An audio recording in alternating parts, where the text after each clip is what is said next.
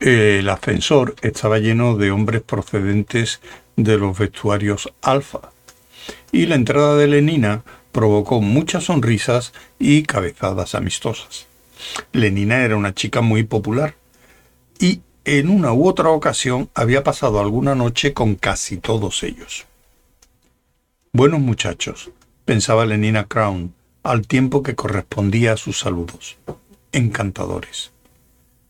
Sin embargo, hubiera preferido que George Etzel no tuviera las orejas tan grandes. Quizá le habían administrado una gota de más de paratiroides en el metro 328. Y mirando a Benito Hoover, no podía menos de recordar que era demasiado peludo cuando se quitó la ropa. Al volverse, con los ojos un tanto entristecidos por el recuerdo de la rizada negrura de Benito, vio en un rincón el cuerpecillo canijo y el rostro melancólico de Bernard Marx. Bernard, exclamó, acercándose a él, ¿te buscaba? Su voz sonó muy clara por encima del zumbido del ascensor. Los demás se volvieron con curiosidad. Quería hablarte de nuestro plan de Nuevo México. Por el rabillo del ojo vio que Benito Huber se quedaba boquiabierto de asombro. No me sorprendería que esperara que le pidiera para ir con él otra vez, se dijo Lenina. Luego, en voz alta y con más valor todavía, prosiguió. Me encantaría ir contigo toda una semana en julio. En todo caso, estaba demostrando públicamente su infidelidad para con Henry. Fanny debería aprobárselo, aunque se tratara de Bernard. Es decir, si todavía sigues deseándome. Acabó Lenina dirigiéndole la más deliciosamente significativa de sus sonrisas. Bernard se sonrojó intensamente. ¿Por qué? se preguntó Lenina, asombrada pero al mismo tiempo conmovida por aquel tributo a su poder. ¿No sería mejor hablar de ello en cualquier otro sitio? tartajeó Bernard, mostrándose terriblemente turbado. Como si le hubiese dicho alguna inconveniencia, pensó Lenina. No se mostraría más confundido si le hubiese dirigido una broma sucia, si le hubiese preguntado quién es su madre o algo por el estilo. Me refiero a que con toda esta gente por aquí, la carcajada de Lenina fue franca y totalmente ingenua. ¡Qué divertido eres! dijo, y de veras lo encontraba divertido. Espero que cuando menos me avises con una semana de antelación. Prosiguió en otro tono. Supongo que tomaremos el cohete azul del Pacífico. ¿Despega de la torre de Charity o de Hampstead? Antes de que Bernard pudiera contestar, el ascensor se detuvo. ¡Azotea! gritó una voz estridente. El ascensorista era una criatura simiesca que lucía la túnica negra de un semienano epsilon menos. ¡Azotea! El ascensorista abrió las puertas de par en par. La cálida gloria de la luz de la tarde le sobresaltó y le obligó a parpadear. ¡Oh! azotea, repitió, como en éxtasis.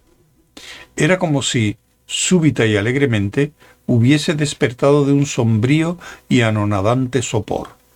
¡Azotea! Con una especie de perruna y expectante adoración, levantó la cara para sonreír a sus pasajeros. Entonces sonó un timbre, y desde el techo del ascensor, un altavoz empezó, muy suave, pero imperiosamente a la vez, a dictar órdenes. Baja, dijo, baja, planta décimo octava, baja, baja, planta décimo octava, baja, va. El ascensorista cerró de golpe las puertas, Pulsó un botón e inmediatamente se sumergió de nuevo en la luz crepuscular del ascensor. la luz crepuscular de su habitual estupor. En la azotea reinaban la luz y el calor.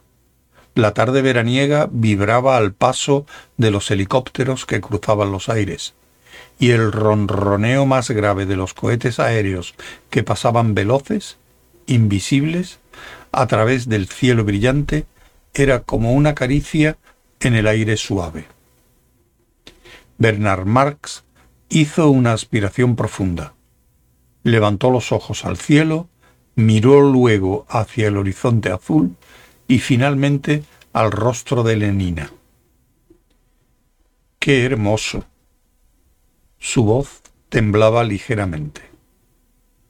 Un tiempo perfecto para el golf de obstáculos, contestó Lenina.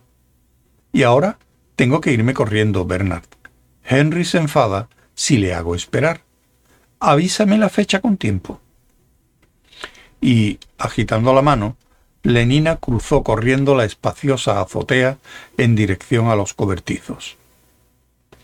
Bernard se quedó mirando el guiño fugitivo de las medias blancas, las atezadas rodillas que se doblaban en la carrera con vivacidad, una y otra vez, y la suave ondulación de los ajustados cortos pantalones de pana bajo la chaqueta verde botella.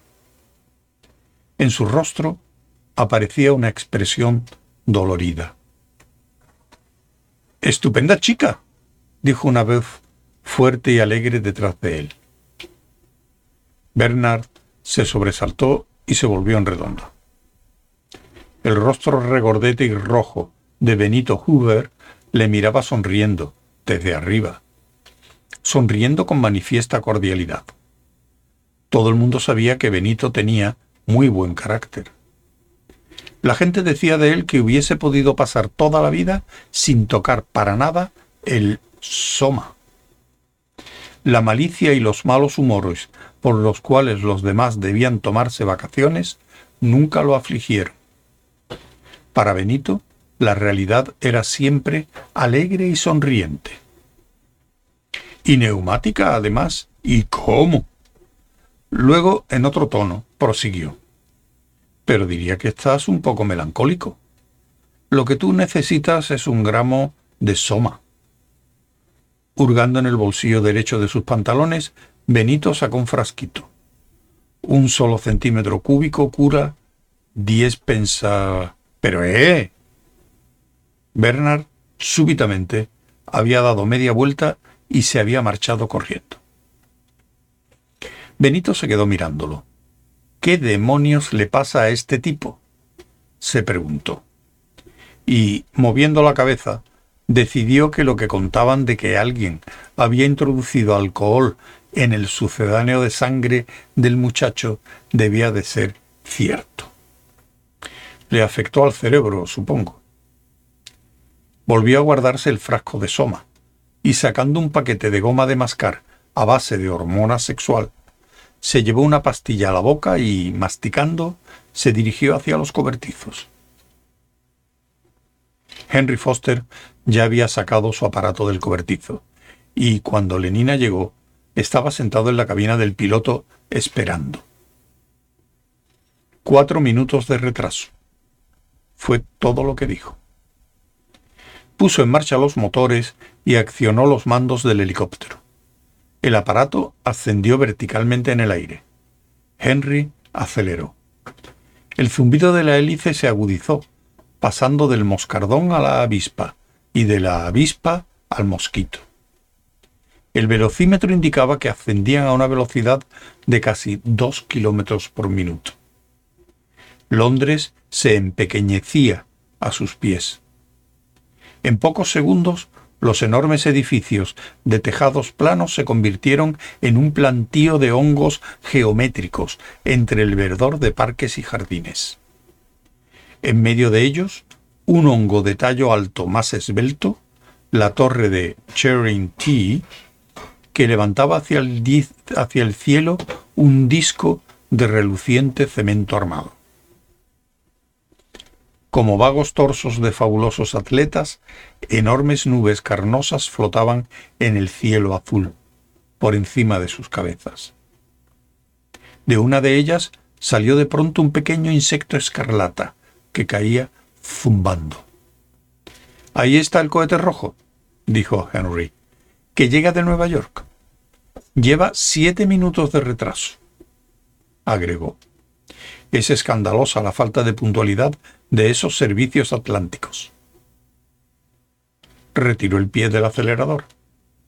El zumbilo de la espada de las palas situadas encima de sus cabezas descendió una octava y media, volviendo a pasar de la abeja al moscardón, y sucesivamente al abejorro, al escarabajo volador y al ciervo volante. El movimiento ascensional del aparato se redujo. Un momento después se hallaban inmóviles, suspendidos en el aire. Henry movió una palanca y sonó un chasquido. Lentamente al principio, después cada vez más deprisa, hasta que se formó una niebla circular ante sus ojos, la hélice situada delante de ellos empezó a girar. El viento producido por la velocidad horizontal silbaba cada vez más agudamente en los estalles. Henry no apartaba los ojos del contador de revoluciones. Cuando la aguja alcanzó la señal de los 1200, detuvo la hélice del helicóptero. El aparato tenía el suficiente impulso hacia adelante para poder volar sostenido solamente por sus alas. Lenina miró hacia abajo a través de la ventanilla situada en el suelo, entre sus pies.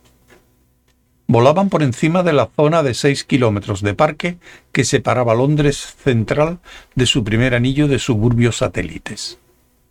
El verdor aparecía hormigueante de vida, de una vida que la visión desde lo alto hacía parecer achatada. Bosques de torres de pelota centrífuga virillaban entre los árboles. Qué horrible es el color caqui, observó Lenina, expresando en voz alta los prejuicios hipnopédicos de su propia casta. Los edificios de los estudios de sensorama de Huslow cubrían siete hectáreas y media. Cerca de ellos, un ejército negro y caqui de obreros se afanaba revitrificando la superficie de la gran carretera del oeste. Cuando pasaron volando por encima de ellos, estaban vaciando un gigantesco crisol portátil. La piedra fundida se esparcía en una corriente de incandescencias cegadoras por la superficie de la carretera. Las apisonadoras de amianto iban y venían.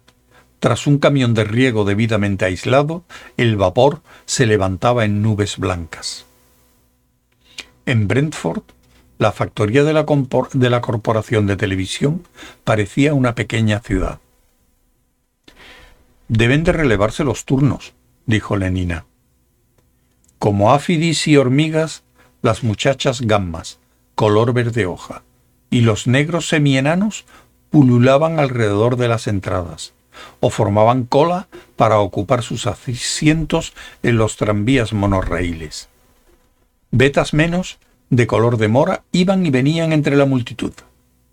Diez minutos después se hallaban en Stroke Pouch y habían empezado su primera partida de golf de obstáculos.